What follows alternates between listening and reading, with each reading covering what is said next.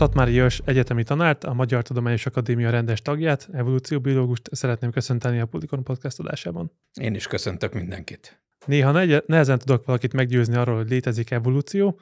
Ha ezt neked kéne megtenni, akkor mit tudnál nekik mondani? Van egy nagyon furcsa körülmény. Szokták mondani ugye, hogy a jó dolgoknak van egy ilyen járulékos hátránya, ugye a collateral damage az angol megfelelő ennek. A rossz dolgoknak meg néha van kollaterális előnye.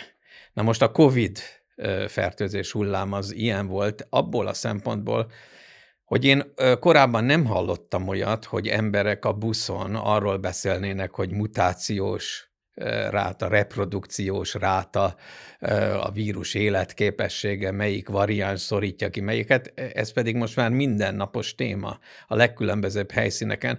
Én azt hiszem, hogy most idézőjelben hála ennek a vírusnak az emberek elkezdtek evolúciós folyamatokról beszélgetni.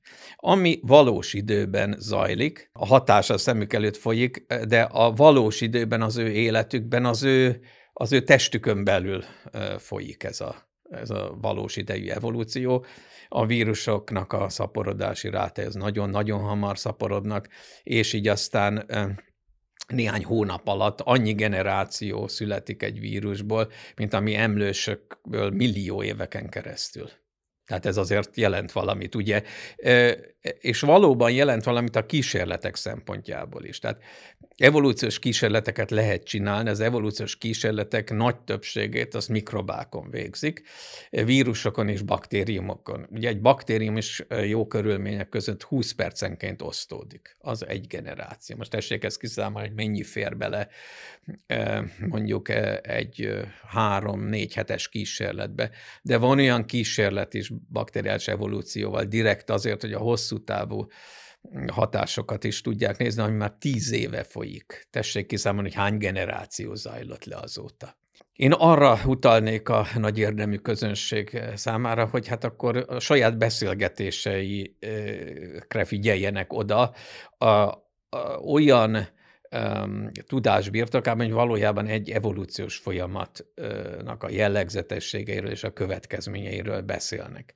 És akkor természetesen vannak a tudományosabb megközelítések, amelyek úgy értem a, nem a mindennapokban fordulnak elő, de hát amelyek egyértelműen alátámasztják azt, hogy egyrészt van egy leszármazás, ugye, hogy a különböző élőlények, de a fajok is ugye egymásból származnak, és ellenőr, ellenőrizhető körülmények között azt is lehet megmutatni, hogy a, az adaptációknak, tehát azoknak a tulajdonságoknak, amelyek előnyösek az egyet szempontjából, az adaptációknak a fixálódása a populációban, így szoktunk mondani, az a természetes szelekció folyamatán keresztül van, tehát egy darwini dinamika érvényesül.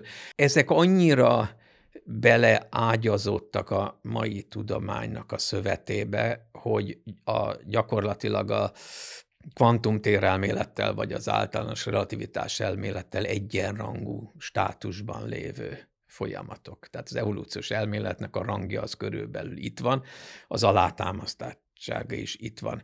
Gyorsan hozzáteszem, nem azt jelenti, hogy mindent értünk. Miért a fizikában se értjük, hogy a, mi van pontosan a sötét energiával, a sötét anyaggal.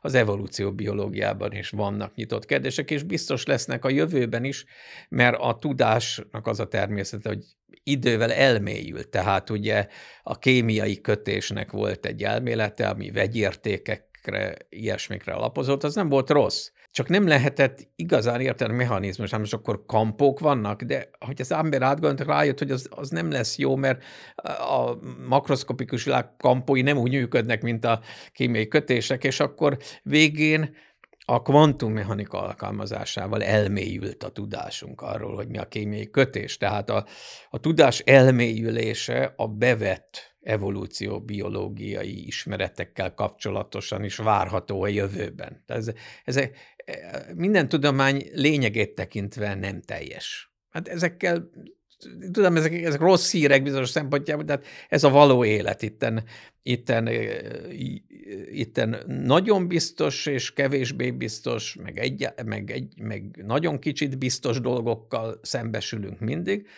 de az is igaz, hogy vannak egyértelmű marhaságok, és azokról meg ki kell mondani, hogy azok, mert így haladunk előre. Ha már szóba került a COVID, akkor szerinted még hány variáns várható? Há, Arany Jánossal szólva, hát tudja a fene. Az evolúciós folyamat az nagyon nyitott. Most tessék elképzelni, hogy mekkora víruspopulációról van szó, hány emberben tenyészik ez, ugye?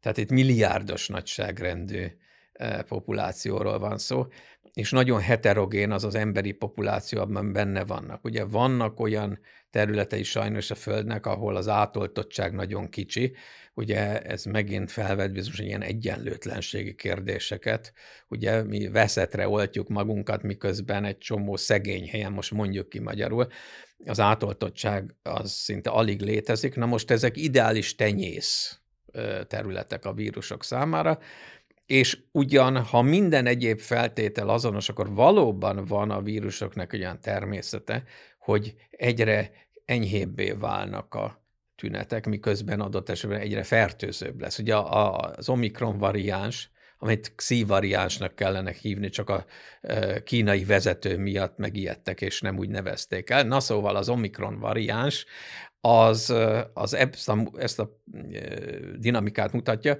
Ugye ennek a klasszikus példája, hogy értsük is, az a mixomatózis vírus esete Ausztráliában.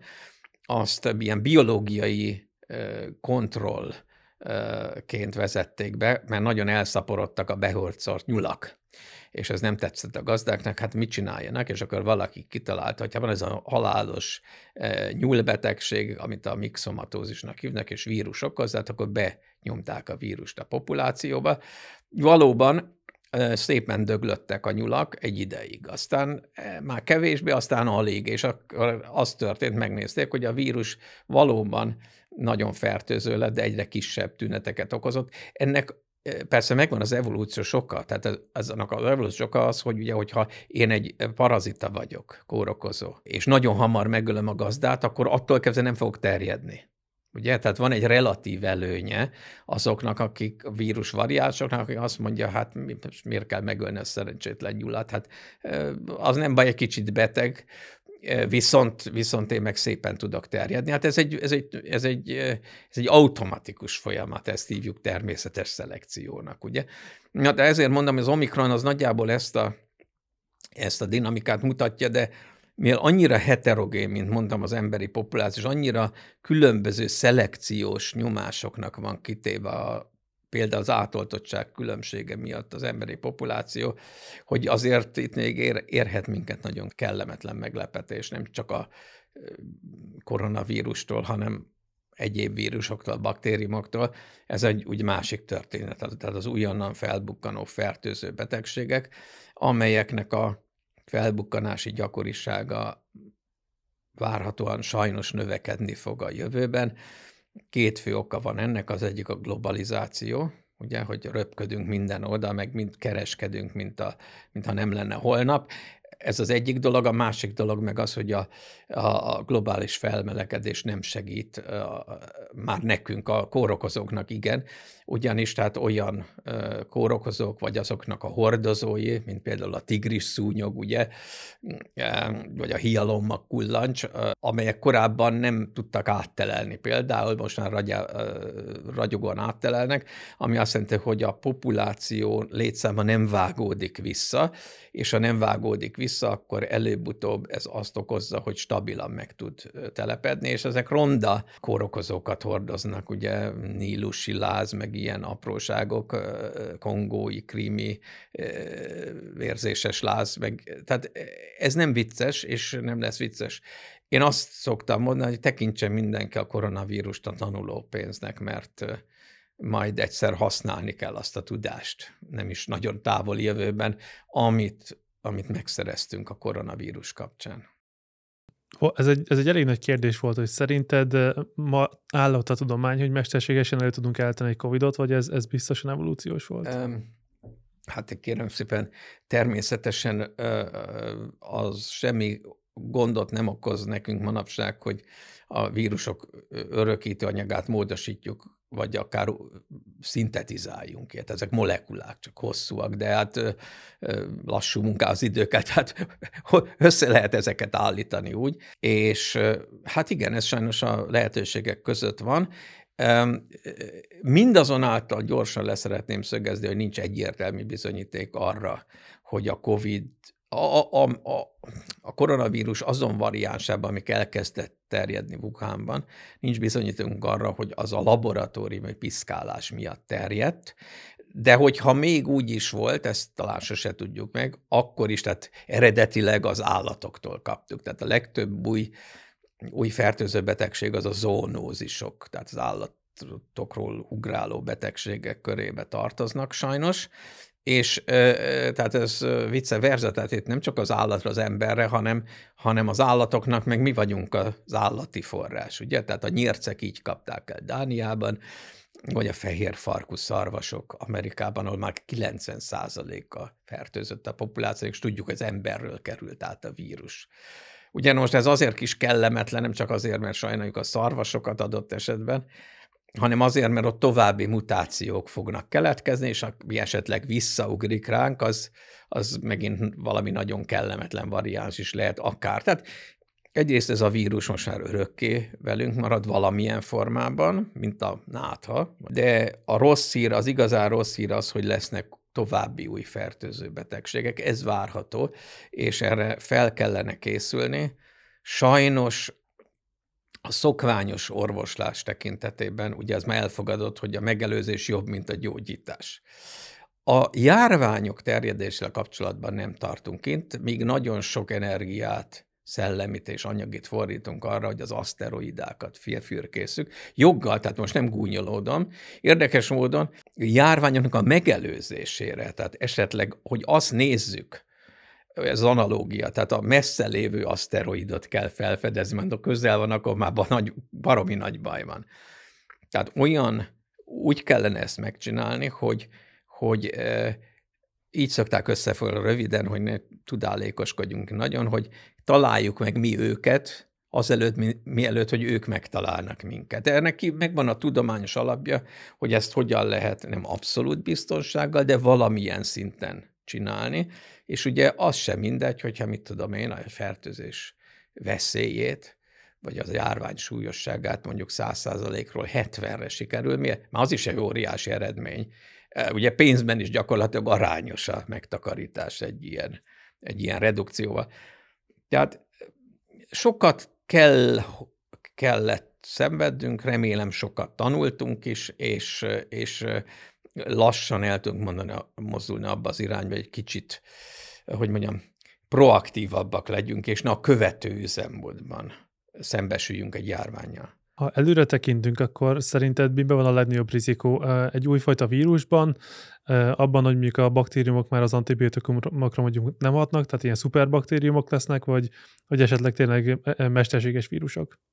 Bármelyik előfordulhat, ahogy én a biológiát meg az embereket elnézem. Tudom, hogy ezt már többször elmondtam a Magyar Tudomány ünnepén, a nagy előadásban az Akadémián novemberben, de hát muszáj elmondanom, mert úgy érzem, hogy itt van egy ilyen uh, misszióm, hogy az embereket ráébresszük arra, hogy hát sajnos több irányból is krízis helyzetet látunk. Nem csak a betegségekkel, hanem egyáltalán a felmelegedéssel kapcsolatban.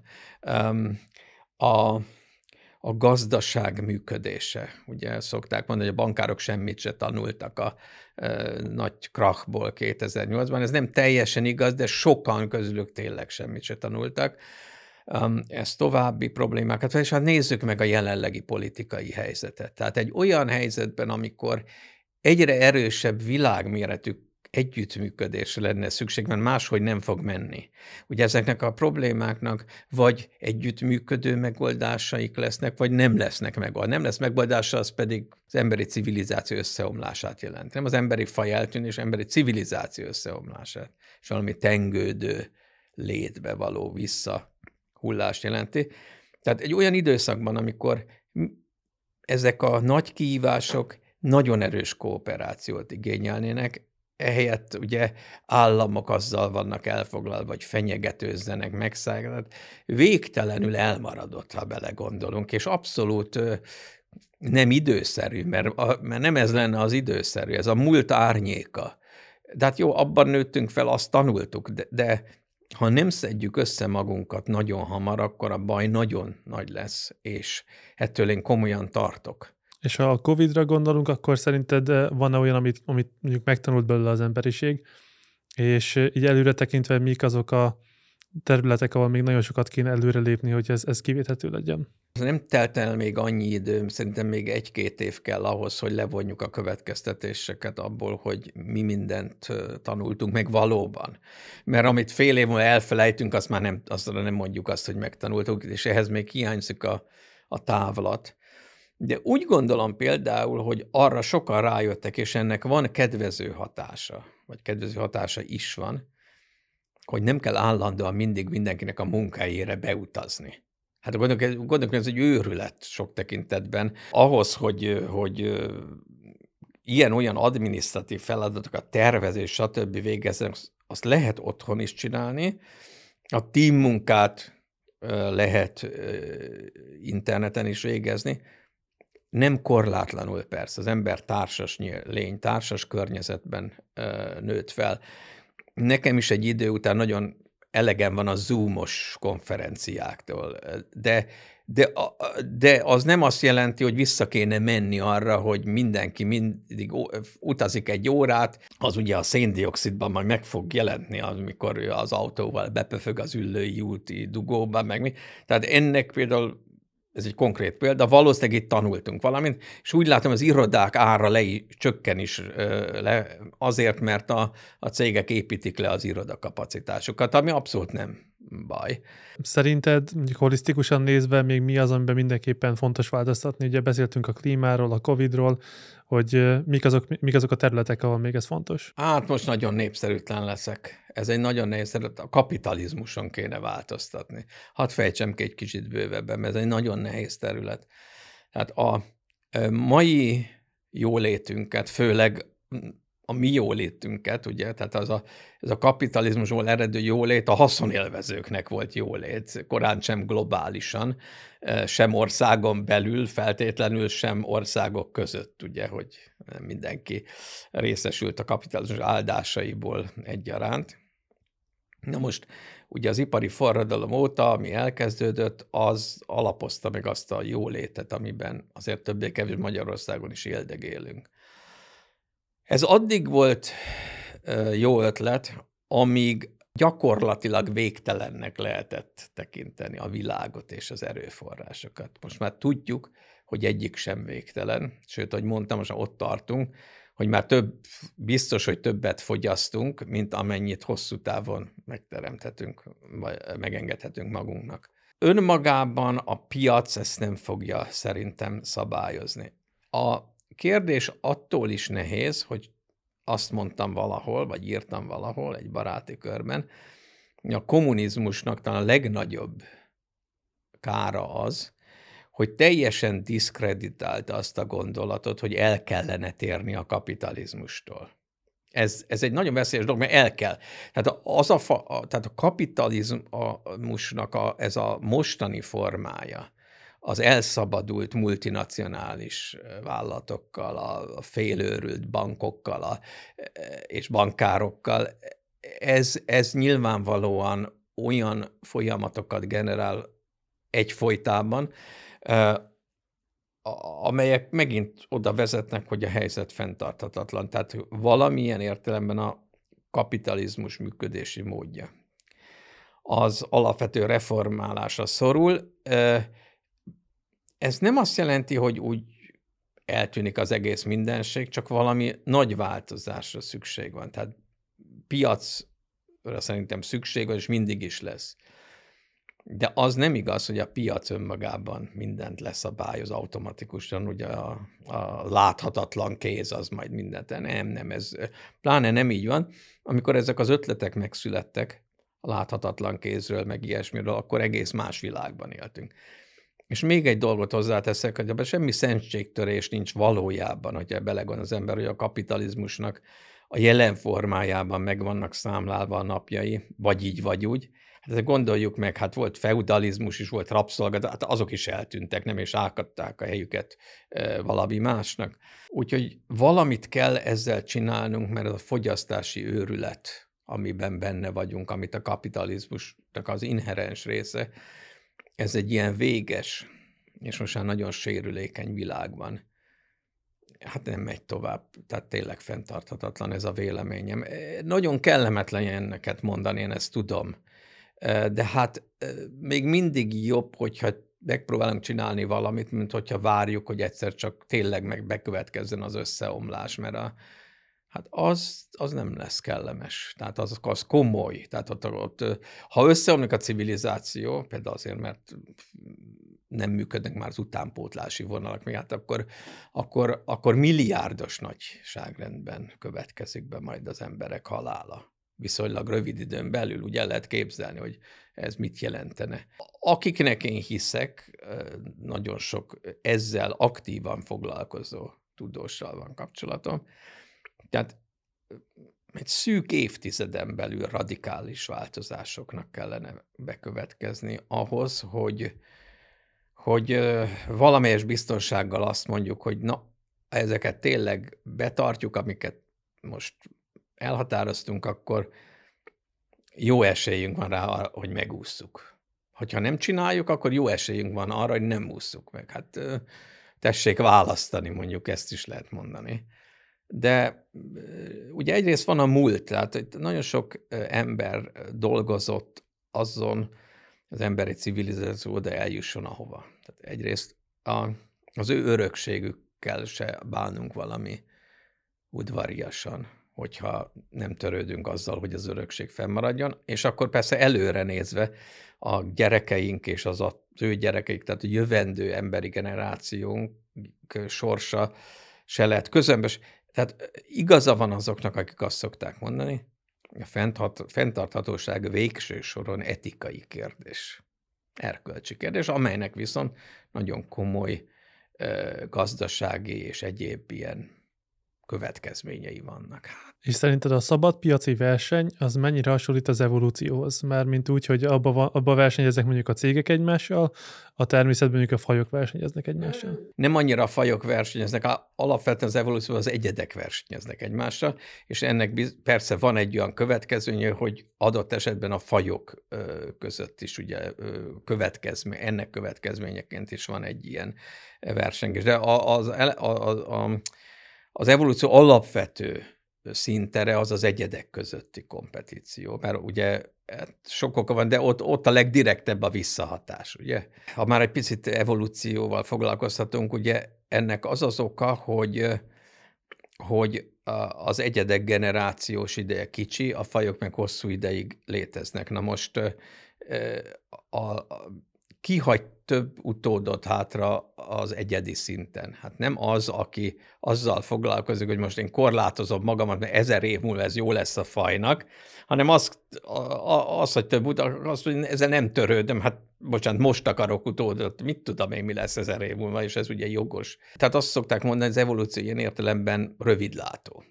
Na most a piac is jelentős mértékben rövidlátó. Tehát valóban tehát ez az analógiát, tehát annak idején Darwin, a Darwin befolyásolta a szabad versenyes kapitalizmusnak a dinamikája. Ugye, tehát ugye ott is vannak, hát e, e, a vállalatok profitjuk függvényében van, amelyek ugye eltűnnek a piacról, mert nem voltak hatékonyak, nem vették a termékeiket. Ugye ez az alapvető működés. Aztán az, hogy nem kapott állami támogatást, az egy másik fajta piac, de, de ugye az alapvető mégiscsak ez a dinamikában. Azért is jó kérdés, mert, mert a jövő gazdaságának el, el kell távolodni attól a, dinamikától, ami ennyire hasonlít a biológiai evolúcióra, tehát nekünk mi már, nem, mi már nem engedhetjük meg magunknak, hogy ennyire rövidlátók legyünk, mint a biológiai evolúció, mert most egész eddig erről beszéltünk, annak a rövidlátásnak nagyon súlyos árai lesznek, de legalább ezt el tudjuk képzelni. Egy fejlődő vírus azt nem fogja ezt elképzelni, nyilvánvalóan. Mi ezt el tudjuk képzelni, egy különleges ad, evolúciós adomány, hát hogy most ezzel hogy sáfárkodunk a, ezzel a talentummal, azt majd ki fog derülni. És akkor szerinted elképzelhető, hogy a, az evolúción végül is ilyen szempontból az emberek túl fognak tudni lépni? Hát túl kell valamilyen értelemben. Bár ugye olyan értelemben biztos túl léptünk, ugye, hogy a kultúra dinamikája az, az jelentős mértékben már a saját, tehát szétcsatolódott a biológiai alapoktól, mert a kulturális ismeretek azok egyedről egyedről ugranak, ugye független attól, hogy most az egyedek közeli vagy távoli rokonai egymásnak. Tehát ez már egy társadalmi folyamat. Itt is tetten érhető az, hogyha megkérdezzük, hogy egy idea, ugye ennek a sikeressége, hogyan lehet, hogy hát ami, amelyik idea nem terjed emberről ember, hát az nem sikeres, ez az én egyszerű. Úgyhogy, tehát ilyen értelemben ez egy biológiai túli dinamika, és még egyszer mondom, megvan annak a lehetősége, hogy olyan ideáink legyenek, amely ideáink a távolba is néznek, és ennek következtében a mában arra sarkalnak bennünket, hogy bizonyos dolgokról lemondjunk. Lemondás nélkül nem fog menni. Ez fájni fog. Mindenkinek. Ha, ha egymásra várunk állandóan, akkor abból semmiféle jó nem fog kisülni. És ha az evolúcióról beszélünk, akkor elvileg a Földön 4,5 milliárd éves, az első élőlény elvileg olyan 3,5 milliárd éve jelent meg, hogy onnantól kezdve egészen mondjuk az emberig, a teljes vonalat azt nagyjából most már le tudjuk-e fedni, vagy vannak-e még ebbe fekete lyukak? Attól függ, hogy hogy nézzük. Ugye azt tudjuk a molekuláris adatokból, tehát a gének elemzéséből lehet tudni, hogy mindjárt rokonai vagyunk egymásnak. Tehát leszármazás tényé, az, tehát hogy ez itt, itt az őssejtig vissza lehet vezetni téged meg engem, ez rendben, tökéletesen rendben van. Ez most már, már akinek ugye józan esze van, és nem a lapos föld hívőkkel van egy platformon. Tehát a, aki, aki, akinek van józan esze, az ezt tudja. Az a kérdés, hogy a, a mechanizmusok azok bizonyos lépéseket hogyan tettek meg, tehát akkor konkrétan. Ugye a baktériumok nagyon egyszerű szerkezetűek, és a bi- bioszféra történetének durván a felét a baktériumok uralták. Tehát nem voltak olyan komplex sejtek, mint a papucsállatka, vagy az amőbe, hogy ezek nagyjából ezerszer akkorák, mint egy baktérium, és a beléjük nézel, amik szóval tele vannak mindenféle struktúrákkal. Ezeket valódi sejtmagvas sejteknek hívjuk, vagy eukarióta sejteknek, ugye. Azt tudjuk, megint csak a gének elemzéséből, hogy az eukarióták rokonai a baktériumoknak, de hogy ez az átmenet, ez hogyan történt, hogyan lett a baktériumokból eukarióta sejt, az még mindig nem teljesen világos. Vannak részeik, amik teljesen világosak. Tehát például a, az eukarióta sejtben a, a, az energia központ, az erőmű, azt úgy hívják, hogy mitokondrium. Nincsen magyar neve, így hívják ez termeli az energiát. Na most a mitokondrium őséről most már biztosan tudjuk, hogy ez szabadon élő baktérium volt, és a mitokondrium a őse az bekerült a gazdasejtbe, és lassan egy önálló élőlényből lényegében egy befogott rabszolga lett. Ezeket az ilyen jellegű folyamatokat nagy evolúciós átmeneteknek hívjuk, és ez az a terület, amiről talán úgy, ahogy ismert vagyok a, a, világban. Vannak azonban más részletek, amelyeket, amelyeket nem, nem tudunk még e, ezzel a folyamattal kapcsolatban. Például azt nem tudjuk, e, hogy ugye a, az eukariotos sejteknek, e, amelyeknek nincsen ilyen merev sejtfala, mint a gombáknak vagy a növényeknek, egy nagyon érdekes tulajdonsága a fagocitózis, a bekebelezés, ugye, hogy a kaját baktériumokat, stb. mindent be tudnak kell kebelezni. Körülveszik, és mint a kis gömböt lenyelik.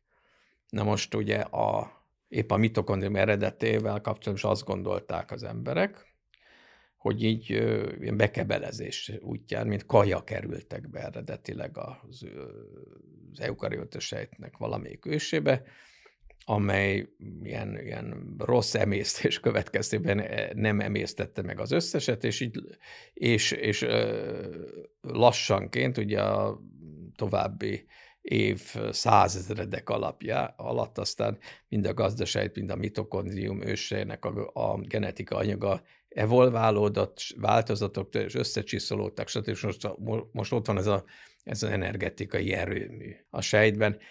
Viszont mások meg azt mondják, hogy, hogy és ennek, erre vannak bizonyos adatok, hogy a, a, a bekebelezés az, az újabb találmány, mint a mitokondrium eredete, de akkor ugye az a kérdés, hogy hogy jutott be a mitokondrium az eukarióta sejtősbe. Na, nem akarom nagyon untatni a jó népet ezzel, csak szerettem volna illusztrálni, hogy nem úgy nem tudunk dolgokat, hogy hát fogalmunk sincs, mit tudom én, hanem hogy konkrét kérdéseket tudunk feltenni, és arra azokra konkrét válaszokat keresünk. Tehát itt tart az evolúció tudománya.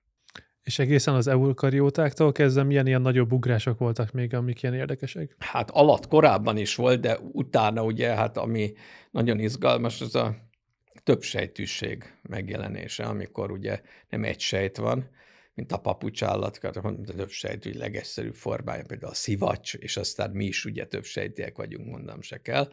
E, és, és ugye ezeknek az eredete, hogy miért éri meg a sejteknek együtt maradni, és nem önállóan szaporodni, ugye ez egy nagyon izgalmas kérdés. Ha a baktéria, bak, az egyszerű többsejtűséget is hozzá rakjuk, ami a baktériumoknál is előfordul, akkor az többsejtűség több mint 20-szor egymástól függetlenül kialakult az evolúció során. De még hogyha nagyon látványos többsejtűséget veszük, akkor is háromszor. A gombák, a növények, meg az állatok, ezek önállóan váltak többsejtű, más és más leszármazási vonalakon, így szoktuk mondani. Tehát ez a többsejtűség. A következő nagyon izgalmas dolog az az állattársadalmak eredete. Ugye? Tehát termeszek, hangyák, méhek. Például ugye azok a szociális rovarok, ahol ugye hát városnyi ezért rovar, létszámban városnyi rovar éldegél együtt, és sok esetben ugye azt látjuk, hogy szaporodási munkamegosztás van, tehát a királynő szaporodik, a többiek pedig lényegében ezt segítik elő, és pont. Ez, ez, egy, ez egy nagyon látványos dolog. Ennek egyik változata, de hát mi érted okokból külön kategóriába tettük, John Maynard Smith-szel, akivel ugye együtt 95-ben megalapoztuk ezt az összehasonlító vizsgálatsorozatot. Tehát ez a, a, a primitív emberi társ, társadalmak eredete, ahol a nyelvhasználatnak már e, döntő szerepe volt. Tehát a, a, a nyelvet, az egyszerű természetes nyelvet használó human populációk eredete, ez egy, ez egy nagy evolúciós átmenet volt, amelynek még világos genetikai alapjai voltak nyilvánvalóan. A könyvnyomtatás az sok tekintetben egy nagy evolúciós átmenet ha belegondolunk. De azt, annak már nincsenek különböző, az nem genetikai változások révén keletkezett, míg például nyelv eredetében genetikai változásokra is szükség volt. Tehát ugye itt a, az még a, az, az még biológiainak is tekinthető, és kulturálisnak egyszerre a könyvnyomtatás, vagy a internet, vagy amit micsoda, ez, ez már pusztán kulturális és technológiai dolog, eznek nincsen ö, direkt biológiai hatása egyelőre. Aztán, ha majd a az Elon Musk beülteti a fejünkbe az izét, a csipet, és akkor na, az egy másik dolog. Ezt nem most találták ki az ilyesmiket, ugye a többek között egy nagyon híres lengyel tudományos fantasztikus regény, Stanislav lemezeket már leírta a virtuális valóságot is leírta. Ő, ő izé, fantomatikának hívta egyébként annak a 60-as években, kérem tisztelettel. Bizony, ezeknek egy része aztán visszahathat az ember biológikumára, és akkor persze még az is benne van a paklikban, amikor az ember elkezdi a saját genetikai állományát majd tudatosan módosítani. Ennek meg lesznek a lehetőségei, és óriásiak lesznek a veszélyei ugye a hogy megint visszamegyek hozzá, csak annyira okos volt az ember, tehát a Stanislav Lemnek az Éden című fantasztikus regénye pontosan erről szól, hogy az emberek eljutnak egy idegen civilizációra, ami, ahol nagyfokú ilyen autoevolúciós folyamatokba fogtak, de szemlátomást rengeteg módon félrement. Ez elkövetkezhet, és akkor megint valahogy a kétfajta információs rendszer, a technológia és a biológia azok ilyen, hát vagy szimbiózisba lépnek jobb esetben, vagy a rosszabb esetben az egyik parazitájává válik a másiknak. És a nyelv például evolúciósan az hogyan alakulhatott ki? Hát én azt tudom elmondani, amiben én hiszek a, a, az adatok és a, a számítógépes szimulációk alapján. Senki se volt, illetve dehogy nem, ott voltak, csak közülük nem volt ott senki. Tehát úgy gondoljuk, én azokkal értek egyet, hogy az, az úgynevezett előnyelv az hát durván két millió évvel ezelőtt a Homo erectus populációkban jelent meg, méghozzá egy klímaváltozás volt a szelekciós ágens, ugyanis kezdtek eltű, el, eltűnni a gyümölcsök, és egyre több ilyen szavanna jellegű terület volt, ugye, és hát ez ilyen többek közé fehérje problémát jelent, tehát magyarán nem volt mit enni. Tehát fehérje forrás után kellett nézni, és úgy tűnik, hogy amit nagy okosan kitaláltak ezek az eleink, ez régen volt, az, az, az a praktika volt, amit most utána egy konfrontatív dögevésnek hívunk. Na most a dögevés itt az, ez valóban dögről van szó, persze nem nagyon öregről, de ugye a nagyon nagy vastagbőrű állatokat általában a ragadozók se tudják megölni. Ritkán ugyan, de meg kell nézni a YouTube-ot, ahogy ugye egyetlen egy izé, víziló a szétkerget egy, egy, egy, egy oroszlán csordát például. Tehát ez, ezek nagyon kemény méretű állatok, és a bőrük is hihetetlen vastag. Um, és uh, hogyha egy ilyen, hát ezek általában végelgyengülésbe hullnak el, vagy maximum az egymással való küzdelemben. És akkor még mindig nem lehet beleharapni, mert túl vastag és erős a kültakarója, és akkor az van, hogy ugye süt a nap, várnak, és akkor elkezdődnek a boblás folyamak, és csak szétrobban, és akkor megvan a terített asztal. Na most a ragadozók többség is ezt csinálja, hogy kivárja azt, amíg ugye megterítik az asztalt ilyen szempontból. Vannak jó régészeti leleteink arra, amik azt mondják, hogy egy idő, egy, volt egy időszak, amikor ebbe a folyamatban az emberek, az erektuszok egyre jobban beavatkoztak, és mert nekik nem kellett kivárni, hogy szétdurranjon a tetem, mert azt tudjuk pontosan, kísérletleg ellenőrizhető, hogy az ő eszközeik alkalmasak voltak arra, hogy feldarabolják a, a, a nagy méretű dögöt, és szépen hazaszállítják a húst. Tehát ez megtörtént.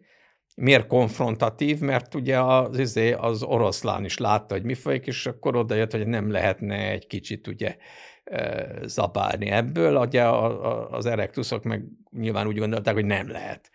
Na, e, itt azért nyilván nagyon kemény érdekellentét van. Ebből az egész történetben két dolog nagyon fontos. Az egyik az egy nagyon, nagyon kooperatív, már megint itt tartunk, egy nagyon kooperatív mutatványt kellett végrehajtani az embereknek, mert különben meghaltak, tehát élethalál kérdése volt, ez egyik. A másik pedig ugye, hogy ezt csak akkor lehet csinálni hatékonyan, hogyha tudják, hogy hova mennek, ugye? Tehát itt a, arra van szükség, hogy legyenek felderítők, a felderítőknek vissza kell jönni, és a felderítőknek valahogy a tudtára kell adni a, a horda otthon lévő tagjainak, hogy mit találtak, milyen irányban van, milyen messze van, mekkora, stb. Na de máshonnan is jönnek felderítők, ezeket össze kell tudni hasonlítani, ugye, hogy melyik éri meg, melyik nem. Tehát ilyen, ilyen, ilyen információs rendszerük a méheknek egyébként van, ugye a tekintetben hova kell menni a virágporért, de ugye a méheknek eleve egy kicsi agyuk van. Ugye az erektuszoknak az volt a szerencsék már, hogy ebbe a játékba egy már eleve jó korára nőtt aggyal mentek be. amelynek jó tartalékai voltak arra, hogy mindenféle egyéb dolgokat is feldolgozzon információként. Tehát ez a fajta konfrontatív dögevésből következő együttműködési és kommunikációs kényszer lehetett az, ami elindította aztán az egyre bonyolultabb nyelvi készségnek a mm, kialakulását. A teljes kapacitása az nyelvkészségnek az valószínűleg viszont csak a homo sapiens jelent meg. Tehát ez a nagyon bonyolult mondatszerkezetről úgy gondoljuk, ez a sapiens jelent meg, és hát ugye a leletek most vannak friss, tehát öregebb leletek, hát mondjuk akkor 300 ezer évvel ezelőtt jelent meg. Tehát ez, ez evolúciós időskálán ez semmi, ez tegnap előtt volt. Tehát na, ez a duma, tehát ez a történet. Mondjuk egy majmoknál megfigyelhető kommunikáció az evolúciós szinten, akkor körülbelül hol tart, mondjuk hozzánk képest? Tehát a csimpánzok mondjuk a természetes környezetükben tulajdonképpen csak arról kommunikálnak, ami itt és most van, és leginkább arról, hogy ők maguk hogy érzik magukat. Egyébként van kultúrájuk a csimpánzoknak, tehát ö, több tucat kulturális bélyeg van, amelyet egymásnak átadnak. Például azt, hogy hogyan lehet a termeszeket kiszedni kényelmesen, úgyhogy jól lehet fogyasztani. Egymás köszöntésében is vannak kulturális variációk, ez rendben van de, de nyelvük lényegében nincsen ilyen értelemben. Viszont taníthatók, tehát a, a csimpánzok, törpe csimpánzok, gorillák, azok taníthatók emberi nyelvre, ami gyakorlatilag egy, egy jól begyakorolt előnyelvi szintet jelent, tehát a, a bonyolult szintaxis, bonyolult mondattan most mondjuk így egyszerűen, bonyolult mondattanra azoknak akármelyik tanítjuk őket, nem képesek. Tehát itt van valami olyan, ahol a genetikai evolúciónak biztos, hogy szerepe volt az emberi vonalon, ezt más állatokkal is meg lehet csinálni, például a nagy szürke papagájok szintén. Tehát a, nagy szürke papagájok az valóban nyelvet tudnak tanulni. Hát nem csak ismételgetik a szavakat, hogy, izé, hogy szép nő, szép nő, vagy mit, micsoda, akkor is, ha nincs ott szép, hanem a papagáj körülnéz ott, hogy szép, és azt mondja, hogy szép nő. De azt nem mondják, nem tudják mondani, hogy mond csak gazdám, mi lenne akkor, ha én most kevesebb ezért, tollat hullatnék, akkor nem lennél -e olyan dühös, mint ahogy szoktál lenni. Na, tehát ilyen kommunikáció az állatok közül senki nem képes a tudomás, és akármit csinálok velünk, nem tudnak ilyen módon kommunikálni. Viszont, viszont megtaníthatok arra, ami nagyon fontos volt az erektuszok számára, ez a, amit displacementnek hívnak, vagyis az, hogy, hogy ö, olyasmiről is tudjunk kommunikálni, ami nem itt és most van, ugye? A, a dög, ugye? A víziló tetem ö, durván 15 kilométerre, csak ezt máshogy kell akkoriban le, megfogalmazni, hogy mit jelent a 15 kilométer. Tehát arról tudunk kommunikálni, ugye, az már azt jelenti, hogy nem arról kommunikálunk, a, valamilyen értelemben most van, Ugye ez, ezzel lehet vitatkozni, hogy ez most most van, vagy nem most van, vagy inkább az a lényeg ennek, hogy a jövőben van, mert hiszen oda lehet menni, és az időbe telik, de egész biztosan nincs itt. Tehát a, a displacementnek óriási szerepe volt a protonyelven, és a displacement az állatok is megtaníthatók. Már a kerekes féreg az nem, de ezek a intelligensebb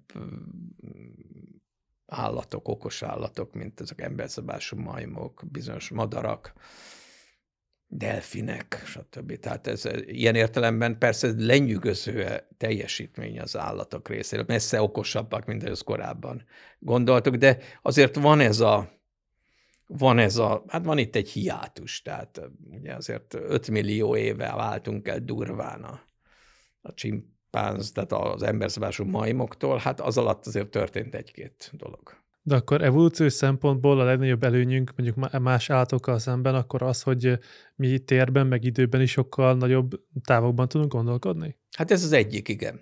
Igen, hogy, hogy, hogy azt mondom, hogy nem most, ma jövőre nincs állat, aki ezt úgy el tudná képzelni. Az, az, azt el tudja képzelni, hogy, hogy, hogy ugye elrejtek diót, hogy majd később megeszem, de az nem azt jelenti, hogy majd jövőre. Mi így mondjuk, hogy majd jövőre.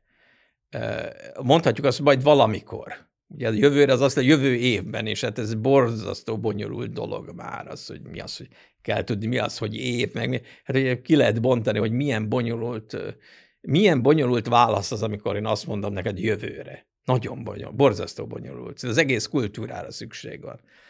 Na ez az, ami nem megy, ez nálunk van csak. Tehát ez, ez valóban nagyon fontos dolog, és hát most visszajutottunk oda, hogy most teszt előtt vagyunk, hogy mennyire tudjuk a jövőt tekintetbe venni. Lehet, hogy mi is erősen korlátozottnak bizonyulunk. És ugye vannak itt is olyan dolgok, hogy, hogy nem minden ember egyforma és hogy hogyan azonosul magával a jövőben, ez egy nagyon érdekes kérdés.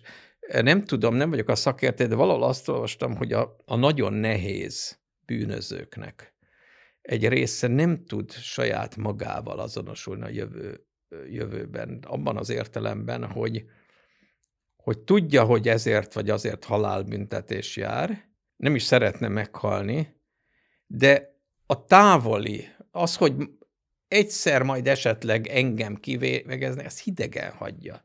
Nem tud azonosulni a kései önmagával úgy, ahogy én azonos. Engem azért ez nagyon idegesítene, hogy majd kivégeznek, megpróbálják kerülni.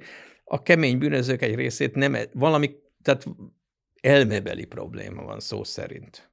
És ez mennyire genetikai, evolúciós, vagy mennyire társadalmi? Mert, mert ugye például a gyerekek ugye nagyon kicsi korban ők se tudják akkor az, hogy anya majd visszajön, hanem igazából náluk az, hogy mint eltűnt volna. Igen, de később meg tudják tanulni. Hm? És az állatok meg nem tudják megtanulni. Tehát nyilván van valami, valami genetikai képesség emögött, ami az, valóban az evolúció során alakult ki. És hát tessék meggondolni, hogy azt, azt, hogy most mit csináljunk majd azzal az elefánttal, akit haza kell szállítani, ahhoz azért tervezésre árt, ugyebár. És ugye van az epigenetika, ami ugye a DNS-en túli öröklés uh-huh. foglalja össze, hogy ez, ez jelenleg ma hol tart, hogy ez, ez, ez, ez, ez, ezzel mit lehet örökölni? Hát egyrészt az nyelv is egy kulturális öröklő, de az is egy öröklődési rendszer, igaz, tehát ez jó tudni, csak az még följebb van. Kettő között van ez az epigenetikai öröklődési rendszer, ami azt jelenti, hogy mondjuk a megtermékenyített petesejtből fejlődtünk ki, igaz? És uh, minnyáján, legalábbis úgy tudom. És akkor uh, megjelentek különböző sejtek, funkcionálisan különböző sejtek az osztódások után. Ez differenciációnak, sejtdifferenciációnak hívják és például májsejt, vesesejt, idegsejtek, vérsejt, ezek ugye más-más funkciót betöltő specializált sejtek. Most a különbség ezek között az, hogy mely gének aktívak, mely gének nem aktívak. Tehát mindenki, általában az az igazság, hogy mindegyikben benne van az összes gén, csak bizonyos gének be vannak kapcsolva, mások meg le vannak kapcsolva. Na most ez úgy történik, egyszerűsítek, hogy a DNS-re bizonyos jeleket aggat a szervezet, és ez szerint ki meg bekapcsolja a géneket. Természetesen azt sem más valaki csinálja, általában maguk más gének csinálják. Ez egy önszabályozó mechanizmus. Úgy hívják, hogy genetikus szabályozó hálózatok. Nagyon bonyolultak is tudnak lenni. Na most, igen, csak van egy nagyon érdekes dolog. Ugye a, a májsejt, mint olyan, valamikor kialakul az egyetfejlődés során, de a májsejtek osztódni tudnak. És érdekes, hogy a májsejt osztódik, akkor is májsejt lesz belőle. Magyarán a májsejtség megjelent valamikor, de attól kezdve öröklődik. És nem a DNS sorrendje változott meg, hanem a DNS bekapcsoltsági állapota. Na ez az epigenetikai öröklődés. Ez öröklődik, ugye más egy más lesz. Ez egy nagyon fontos rendszer, többféle változata van, most ebben nem menjünk bele, mert ez már nagyon szakmai lenne, de természetesen a környezet is tudhatni, tehát környezet is be tud avatkozni. Hogy más nem mondjak, a, visszatérve a méh államra, tehát az, az, hogy valakiből királynő lesz, vagy dolgozó, az a diétától függ. De a diéta kapcsol be más és más géneket a királynőnél és a dolgozóknál. Tehát a környezet is hat. Kellemetlenül is, ugye ez egy funkcionális környezeti hatás, de diszfunkcionális is lehet. Tehát a stressz olyan epigenetikai változásokat indulhat, indukálhat az anyában, amelyek érdekes módon átmennek a magzatba, akár két generáción keresztül is, embernél is így van.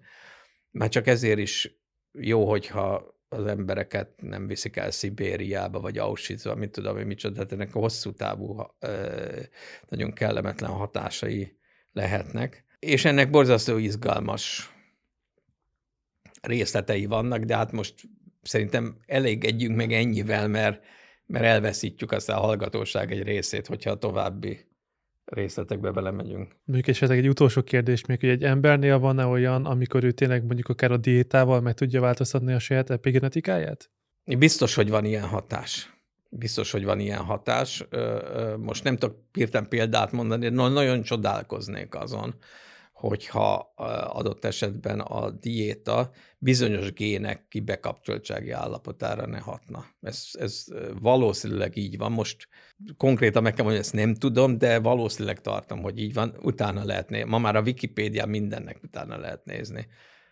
És ha például ugye beszélünk a DNS-ről, a, a DNS az, az a, egyet, vagy a fejlődés során az, az mióta van, vagy melyik volt az első élőlény? Jó, hát ha már ilyen kedvesen rákérdeztél, akkor akkor hogy állunk ez az életkeletkezése kérdésére? Mert való, valamikor már élő szervezetek kontextusában jelenhetett meg csak a DNS máshogy nem, mert túl bonyolult ahhoz, hogy tehát már az is egy hosszú evolúció terméke kellett, hogy legyen, amely evolúció kicsit máshogy nézett ki, mint ami most a DNS-re alapul, de attól még egy darwini dinamikát követett, mert más nem is tudod. De van egy Albert Eschenmoser nevezetű nagyon híres vegyész, aki az életkeletkezése szempontjából is nagyon fontos kémiával is foglalkozott. Hát most már benne van a korban, de tehát egy nagyon nagy ember, még most is él.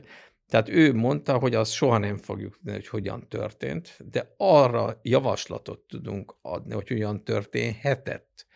És hogyha elér a tudomány egy olyan ö, fázisba, hogy közmegegyezés van arról, hogy igen, plauzibilisek a lépések, hihető, nem mond semminek ellent, esetleg egy bizonyos nyomai is vannak konkrétan egy-egy forgatókönyvnek a mai élő lények konstitúciójában, akkor elértük a maximumot, többet ezen, ezen a téren nem fogunk tudni elérni.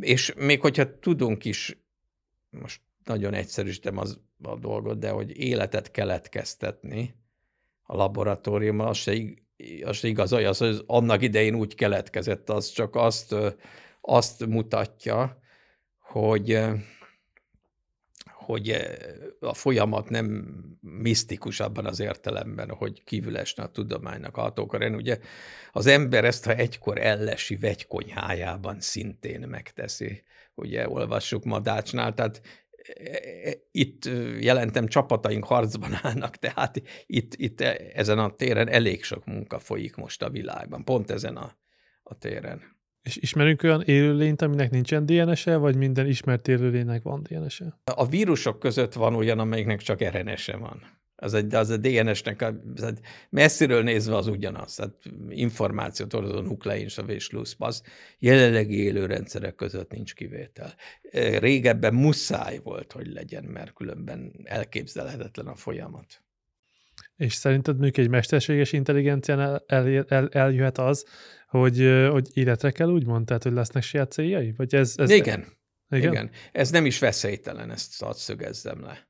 Ugye most van az, mostanában lehetett a napokban olvasni, hogy most már olyan mesterséges intelligencia programokat alkalmaznak, amelyek más mesterséges intelligenciákat terveznek. Hát nem kell vagy észkombájnak lenne ahhoz, hogy az ember az önreprodukció irányába tett esetleg akaratlan lépésnek találja ezt, és akkor bizony, hogyha nagyon bonyolult a rendszer, akkor megjelenhet az, nem is fogjuk feltétlenül észrevenni ideig, hogy, hogy a mesterséges intelligencia olyan mesterséges intelligencia tervezzen, amiben valami olyan van, amiről ő úgy gondolja, hogy kedvező, hogy az utódba benne legyen, de nem nekünk, hanem nekik.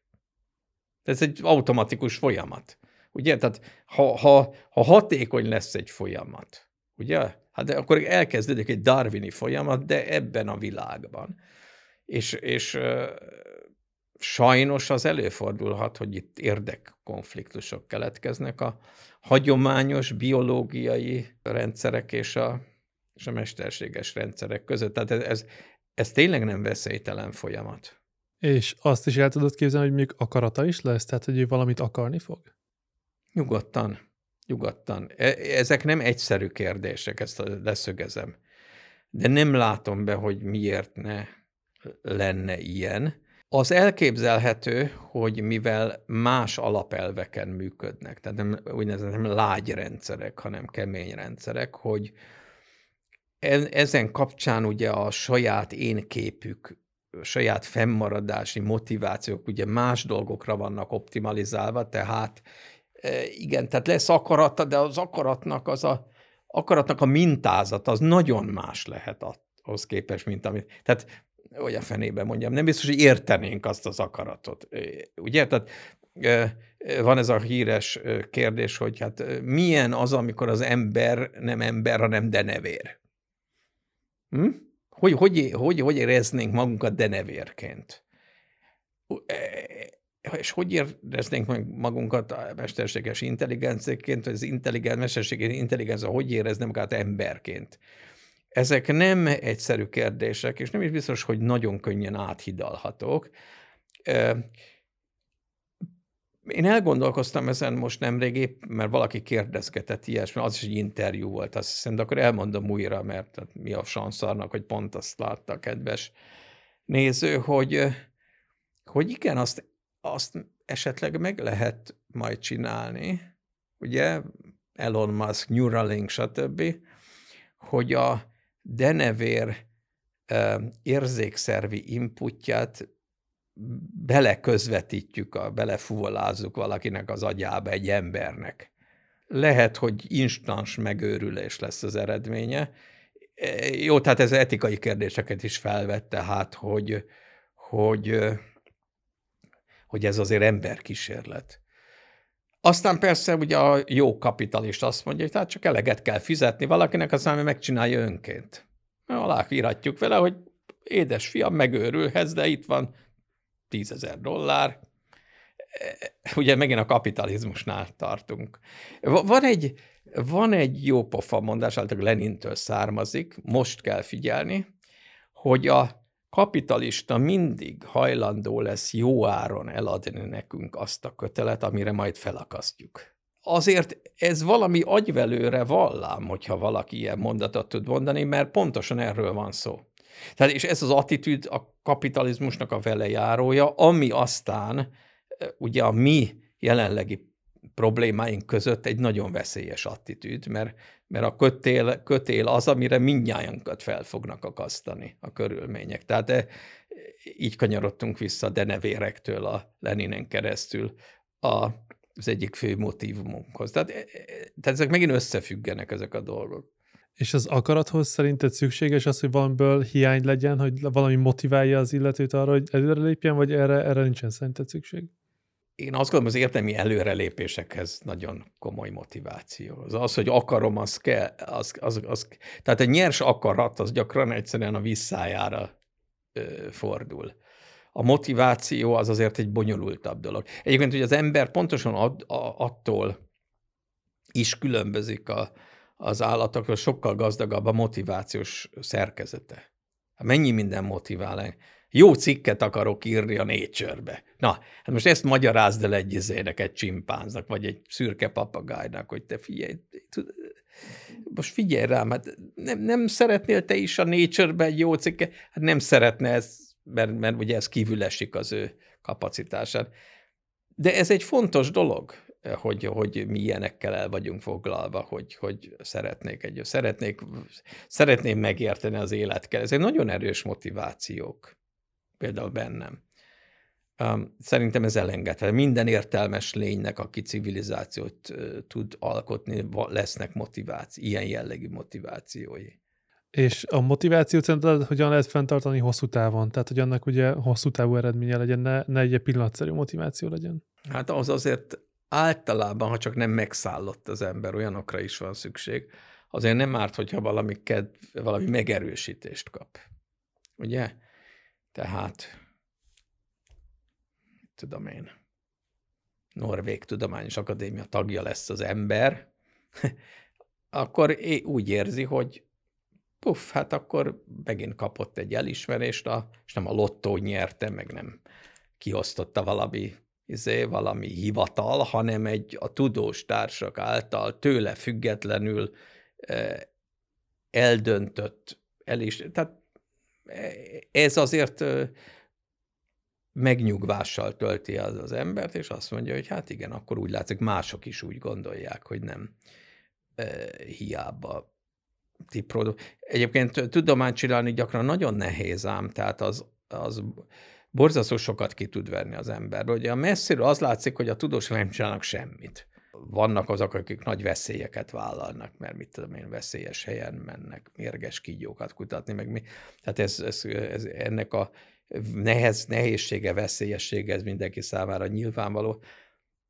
De vannak azok az intellektuális veszélyek, amikor olyan területre merészkedik az ember, ahol korábban senki sem járt, és, és bizonytalan, hogy lesz-e belőle valamit. Olyan, mint a vadászat. Ugye vadász-halász sokat potyáz, szokták mondani. Hát a, a, a kutató is sokat potyáz, mert, mert nem mindenből lesz szám nagy eredmény.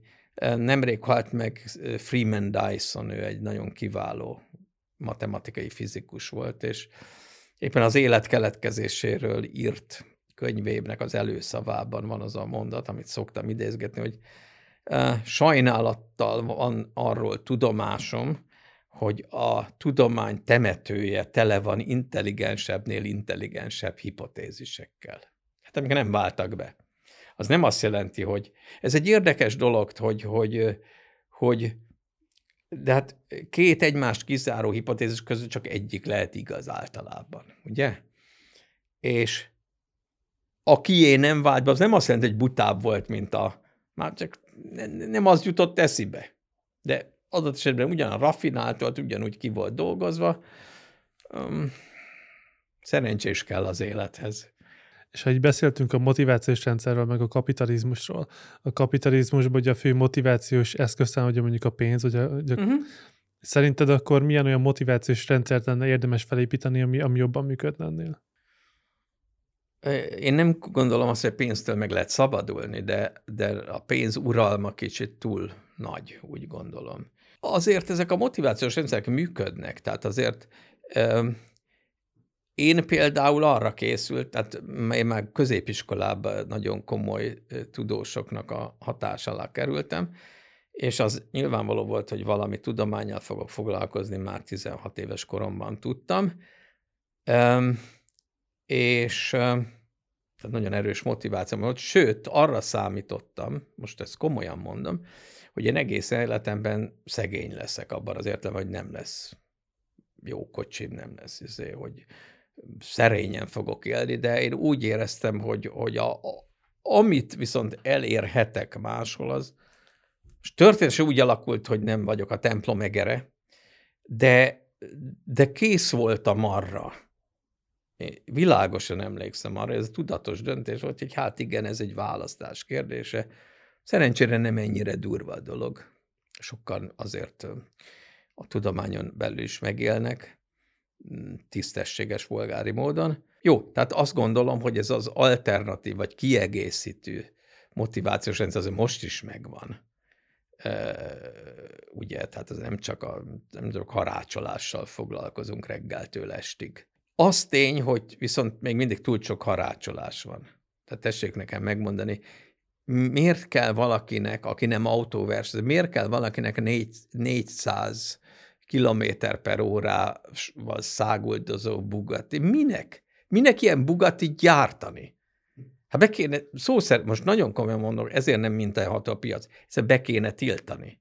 Meg kellene mondani, hogy puff, fal az a határ, amit utána nem szabad gyártani. Mert az csak izé, csak feleslegesen, veszélyes és feleslegesen használja az üzemanyagot.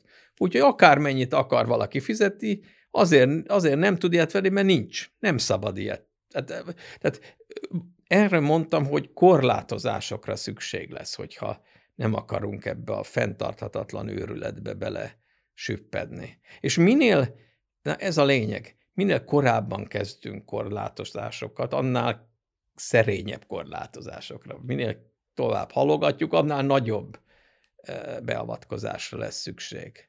Ez megint arról van szó, hogy milyen időhorizontban gondolkodunk, és mennyire azonosulunk magunkkal 30 év múlva. Még akkor élhetek én magam is, mert 90 éves leszek körülbelül. És én nem szeretném azt látni, hogy csak úgy hullik szét a világ körülöttem. Hát milyen érzés lesz az 90 éves korában az embernek? Hát bánatában azonnal meghal, vagy nem tudom. Szóval nem, nem, nem, nem lenne jó nem törődni ezekkel.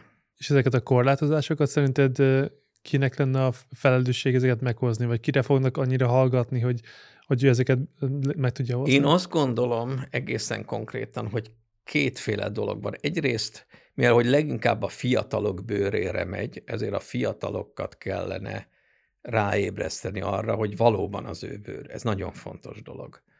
Ugye, e, amikor a Brexit megtörtént, utána az angol fiatalok többsége fel volt háborod, és megkérdezik, na és elmentél szavazni, hogy ja, ja, hát azt nem.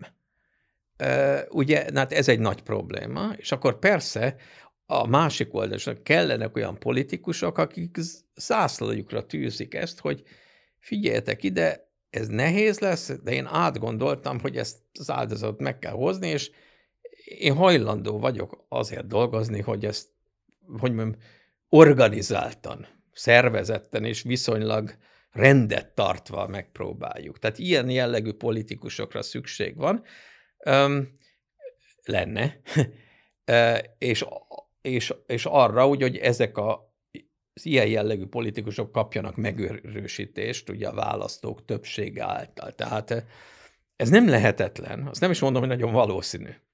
De ha, ha nem következik, akkor nem tudom, hogy mi lesz. Tehát magától ez a helyzet úgy nem fog megjavulni. És sok minden van, most még egyet elmondok, nem tudom mennyire nyúlik ez a beszélgetés, mint a rétes tészta, de egy valamit még tegyek hozzá, hogy mennyire nem egyszerű a dolog. Ugye most lehet olvasni azt, hogy minthogyha a a magfúziós energiatermelés elkezdene olyan fázisba jutni, hogy nem csak pénzt költünk rá, hanem valami kis energiát is termeljen végre. Ugye potenciálisan az az ígéret, hogy gyakorlatilag szinte ingyen lesz az energia, nem egészen, de a mostani az képest igen. Ez nyilvánvalóan mondjuk a széndiokszid eh, kibocsátásnak nagyon jó hatással lesz, de egyébként meg vannak nagyon aggasztó következmény az ilyesminek. Most tessék elképzelni, hogy ingyen van az energia, hova fog a kapitalizmus körül, körülmények között a termelés menni? Tehát az meg, az meg tönkre fogja tenni a bioszférát. Ha ingyen van az energia, akkor csináljunk még izé, három milliárd autót, mit tudom én. Tehát nagy pusztítást okozhat, a nagyon olcsó energia. Miközben meg a széndiokszid kibocsátás drasztikusan tudja csökkenteni. De azért mondom, hogy ez nem egy egyszerű dolog, mert ezek rendszerben kell, hogy gondolkozzunk ezekről. Tehát a lineáris gondolkodás nem megy, mert, mert valaminek nem csak egy következménye, hanem nem sokféle, és ezeket át kellene tekinteni, és ezekhez ez, ez azért nem nagyon szoktunk hozzá, valljuk be. Politikusok se. És ezek nem egy, bites válaszok, ahogy mondani szokták, ezek sok bites dolgok, és ugye a matematikában ezt sok változós optimalizációnak hívják, amikor rengeteg változó, és mégis megpróbáljuk a viszonylag magas értékű megoldásokat megtalálni. Még algoritmikusan, tehát számítógépes nyelvre átfordítva is nagyon nehéz tud lenni. Társadalom számára is, mert nem biztos, de még egyszer vissza kanyarodok, tehát akármi lesz, valamilyen értelemben lemondással fog járni. Valamit korlátozni kell. Akkor is, hogyha az energia hirtelen szinte ingyen lesz, akkor is korlátozni kell, mert ez nem, nem tettjük tönkre a bolygót, csupán azért, mert annyi mindent tudunk csinálni, mert olcsó az energia. Ez, ez, ez nonsens, hát részben ez okozza a problémákat. Na, abba adjam a károgást, csak szerettem volna megvilágítani azt, hogy, hogy, hogy hát, hogy milyen érdekes feladat előtt állunk. És sokan gondolkodnak abban, hogy elköltöznek mondjuk egy hidegebb területre, mert ott akkor biztosan ugye kevesebb hatás lesz mondjuk a klímának. Hogy szerinted ez megoldás lehet, vagy, vagy ez vagy csak a közös munka? Hát nagyon kevés embernek megoldás lehet mondjuk. E, erre én is gondoltam, ezt bevallom. Tehát amikor, ez nem tudom, 5-6 éve ezelőtt volt, vagy mikor, amikor nagyon elgondolkoztam azon, hogy, hogy hát azért itt óriási baj lesz, és akkor kisütöttem azt, hogy Új-Zéland az egy jó terület lesz. És akkor mondtam, izé, megbeszéltem másokkal, olyanokkal, akik ugye jobban szakértő, de én, evolúcióbiológus vagyok, de vannak ugye klíbakut, és mondták, hogy igen, milyen ragyogó. Tehát paf. És akkor rá, há, azt hiszem, két hétre olvasom, hogy az új-zélandi kormány megtiltotta külföldieknek a, a földvásárlást Új-Zéland. Mások is rájöttek nyilvánvalóan éles eszükkel, hogy tehát jó tömegeket, ez, tömegeken ez nem fog segíteni. Azon segíthet, hogy, a, hogy az emberi civilizáció ilyen, ilyen izolátumokban fennmaradjon viszonylag magas szinten, mert gyakorlatilag önellátókká tudnak válni, és, és a klímaváltozás se éri, érinti olyan keservesen őket. Tehát azért én mégis azt szeretném, hogyha úgy nagyjából egész a Föld egészére nézve tudnánk valami normális megoldást ö, találni, és nem az, hogy itt-ott van néhány milliós populáció, aki még mindig viszonylag jól él. Na, tehát kis populációknak, még egyszer mondom, kulturálisan és, és biológiai is vannak veszélyei, nem feltétlenül az a legjobb megoldás, hogy, hogy néhány szigeten néhány millió ember, és aztán volt szerencsénk. És szerinted a optimista és a pessimista forgatókönyvek közül, ha ezeket be kéne mutatni, akkor, akkor mi várható? Hát kérem szépen, a, azt nem tudom, hogy milyen az optimista forgatókönyv, mert ez olyan, mint az eukarióta sejt eredete. E, egy csomó sajátságos folyamat eredőjeként történt meg egyszer négy milliárd év. Nem, úgy, nem olyan, mint a több sejtűség. És azt gondolom, hogy ami előtt állunk, az inkább erre hasonlít, mint a, mint a több sejtűségre. Tehát ugye nem tudom, hogy hogyan kellene, a, ugye a, a, erről beszéltünk, a kapitalizmus megreform, ilyen mértékben, milyen eszköz, nem tudom. Tehát és csak azt mondom, hogy mindenre kell odafigyelni, hát erről beszéltünk, de hát hogy hogyan, azt én egyedül nem tudom megmondani. A rossz forgatókönyvből nagyon sokan, nagyon könnyű mondani egy csomó mindent, mert ott, ott ugye fel lehet sorolni, mi minden megy tönkre, és, és sajnos ezek összefüggenek egymással. Tehát, eh, hogyha durván elkezd eh, változni a klíma, most akkor tessék elképzelni, hogy ugye India kétszeresen, eh, kétszeresen sújtott, mert Indiában azt várható, klímaváltozás következtében, hogy bizonyos területeken száraz, nagy területeken szárazság lesz, e, a tengeri területeken meg nagy baj lesz, mert emelkedni fog a tengerszint, és ez ott aztán nagyon sok embert érint, igaz? És ezeket, na most, hogyha ilyen van, akkor annak persze politikai következményi voltak. Tehát kevesen tudják, hogy a, ugye most ez a bevándárlás, kerítés, mit tudom én, micsoda ez a nagy izgalom, tehát a Szíria, Szíriából indul bevándorlásnak klimatikus okai voltak, ez, ez, ez nem jött át. Tehát az történt, hogy nagyon száraz lett az éghajlat, és tönkrement a szír mezőgazdaság, és nagyon sok ember hiszen beszabadult a városba, megélhetés és minden nélkül. Sok, sok ellentét keletkezett, amit ugye helyi politikusok ugye jó tempóérzékkel meglovagoltak, puff, és fel is robbant a rendszer.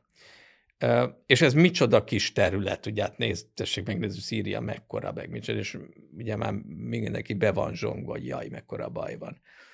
Na most, hogyha komoly baj lesz, akkor itt, tehát itt néhány nullát hozzá kell majd írni a számokhoz, és lehet, hogy még az is kevés lesz. Tehát, tehát kellemetlen következményekből rengeteget tudok. Tehát a legkellemetlenebb az, hogy, hogy a, a, a, a bajok eredőjeként, amelyek egymást is segítik, ez egy nagy, ez, egy, ez is egy óriásabb baj önmagában, ezek egymást fel tudják erősíteni. Ugye a klíma az izét, a politikait, a politikai az izét, a, ö, aztán visszahat a klímára, tehát ezek ördögi körök ki tudnak alakulni.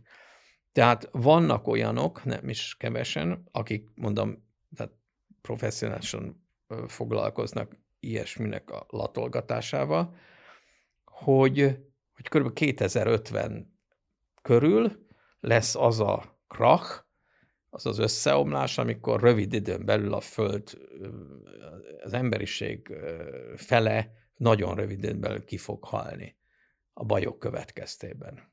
Na, ez sok milliárd embert jelent viszonylag rövid idő alatt. És a maradéknak, ami men élet marad, az se lesz egy matyó ímzés, ahogy mondani szokták. Tehát, tehát ez a legrosszabb nyilvánvalóan. És akkor, hát én nagyon remélem, hogy el lehet ezt kerülni,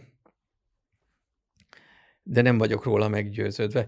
Mondtam is az egyik előadásom végén, hogy meg szokták kérdezni, mint hogy igaz, hogy én most pessimista vagyok, vagy optimista. Azt szoktam, hogy én pessimista vagyok, de úgy cselekszem, mintha optimista lennék. Ezt komolyan mondom, mert, mert úgy érze, hogy ha nem csinálunk semmit, akkor, akkor magától ez nem fog megjárni, ez, ez teljesen biztos. Tehát itt nagyon komoly cselekvésre van szükség.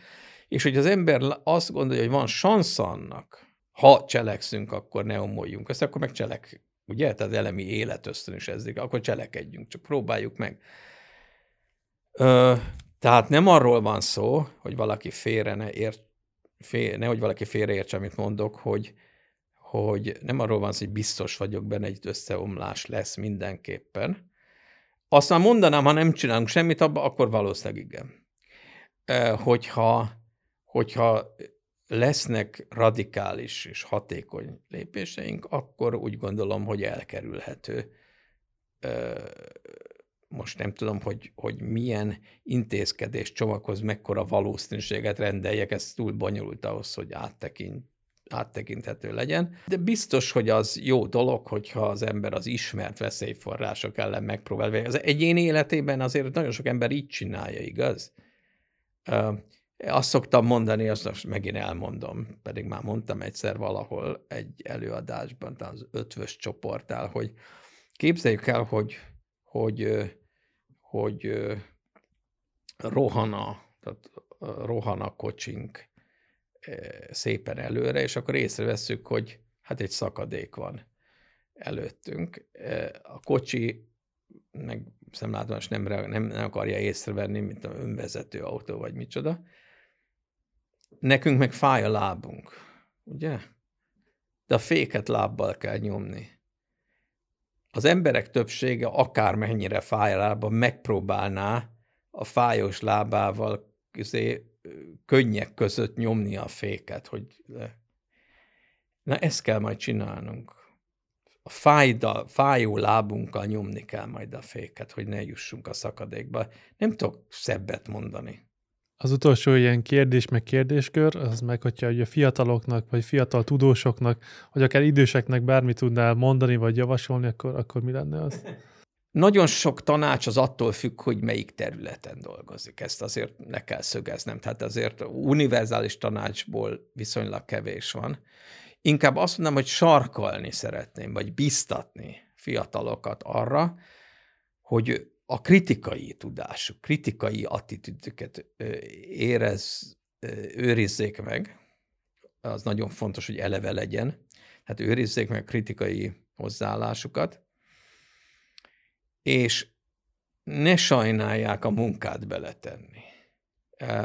Nagy dolgokra lehet véletlenül is bukkanni, de általában a nagy tudományos eredményeket nem adják ingyen.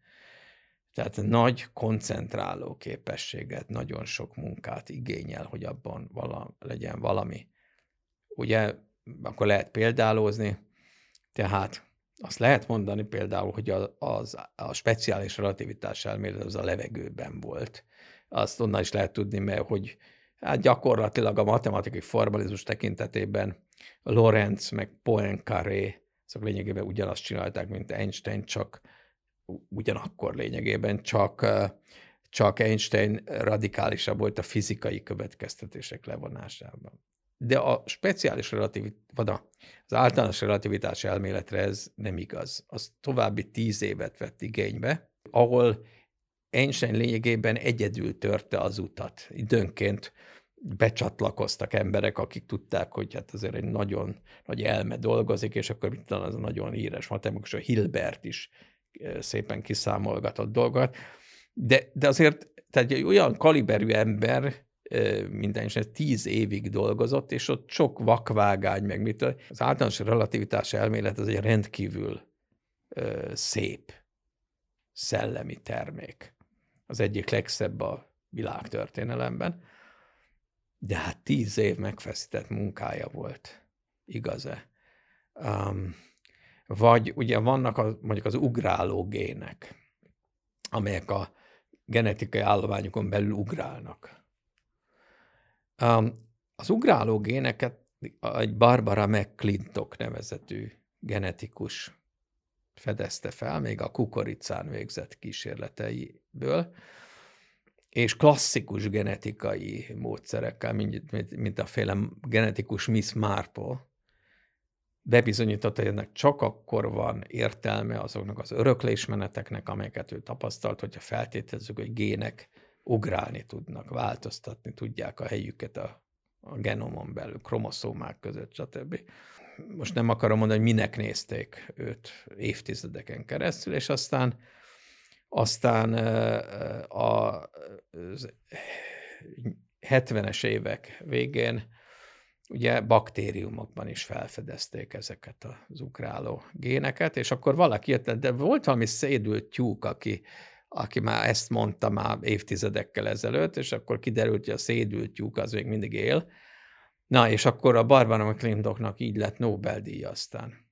Az egyedül végzett klasszikus genetikai kísérlet, egy-két évtizeden belül végzett teljesen egyedül, miközben, miközben hát ilyen ferde mosolyjal figyelték, hogy na, már megint valami marhaságot állít. És a, ugye most találták meg a Higgs bozont a CERN-ben. Most a Higgs Nobel-díjat is kapott, ugye az elmélet fizikus, aki megjósolta, de ő elmondta, hogy évtizedeken keresztül azért hívták meg előadni különböző egyetemek, hogy röhögjenek rajta. Szó szerint azért, hogy végre jó ízűt röhögjenek. Ez, na ezt, ezeket a történeteket mondanám a fiataloknak. Ha úgy érzik, hogy valami nagy dolog nyomában vannak, akkor ne törődjenek nagyon a környezetükkel, akkor járjanak a végére. Ki fog derülni? Hosszú távon, jó, ezt is szoktam mondani, valaki nagy sikerre vágyik, akkor nagyon jó, hogyha hosszú ideig él, mert időt hagy a többieknek, hogy észrevegyék. Ugye most is, hát a, nemrég ugye a Roger Penrose 90 év fölött kapott Nobel-díjat a fekete lyukakkal kapcsolatos nem tudom hány évtizeddel korábbi számításaiért. A komplex rendszerek fizikájáért most adtak Nobel-díjat, ugye az Hasselmann, ha jól emlékszem a névre, és 90 év fölött van, tehát segít a hosszú élettartam abban, hogy az is a, a végső elismerés megjöjjön. De, de ami igazán fontos, az a, az a kitartó munka. Általában kitartó munka kell hozzá, ezt nem, ezt nem lehet megspórolni. Jó, most bizonyos dolgot fog, dolgok fogják segíteni, mesterséges intelligenc, rendben van, de akkor is, tehát mindent nem fogunk tudni jó ideig izé outsourcolni a mesterséges intelligenciának, attól még dolgozni nekünk is kell. Na, e, e, ezeket a inkább tehát nem, nem tanácsokat adok, hanem ilyen példabeszédeket tudok mondani, amelyekben mindenki leszűrheti magának, hogy mit akar, vagy mit nem akar. Szatmár Jös, nagyon szépen köszönöm, hogy elfogadod a meghívásunkat.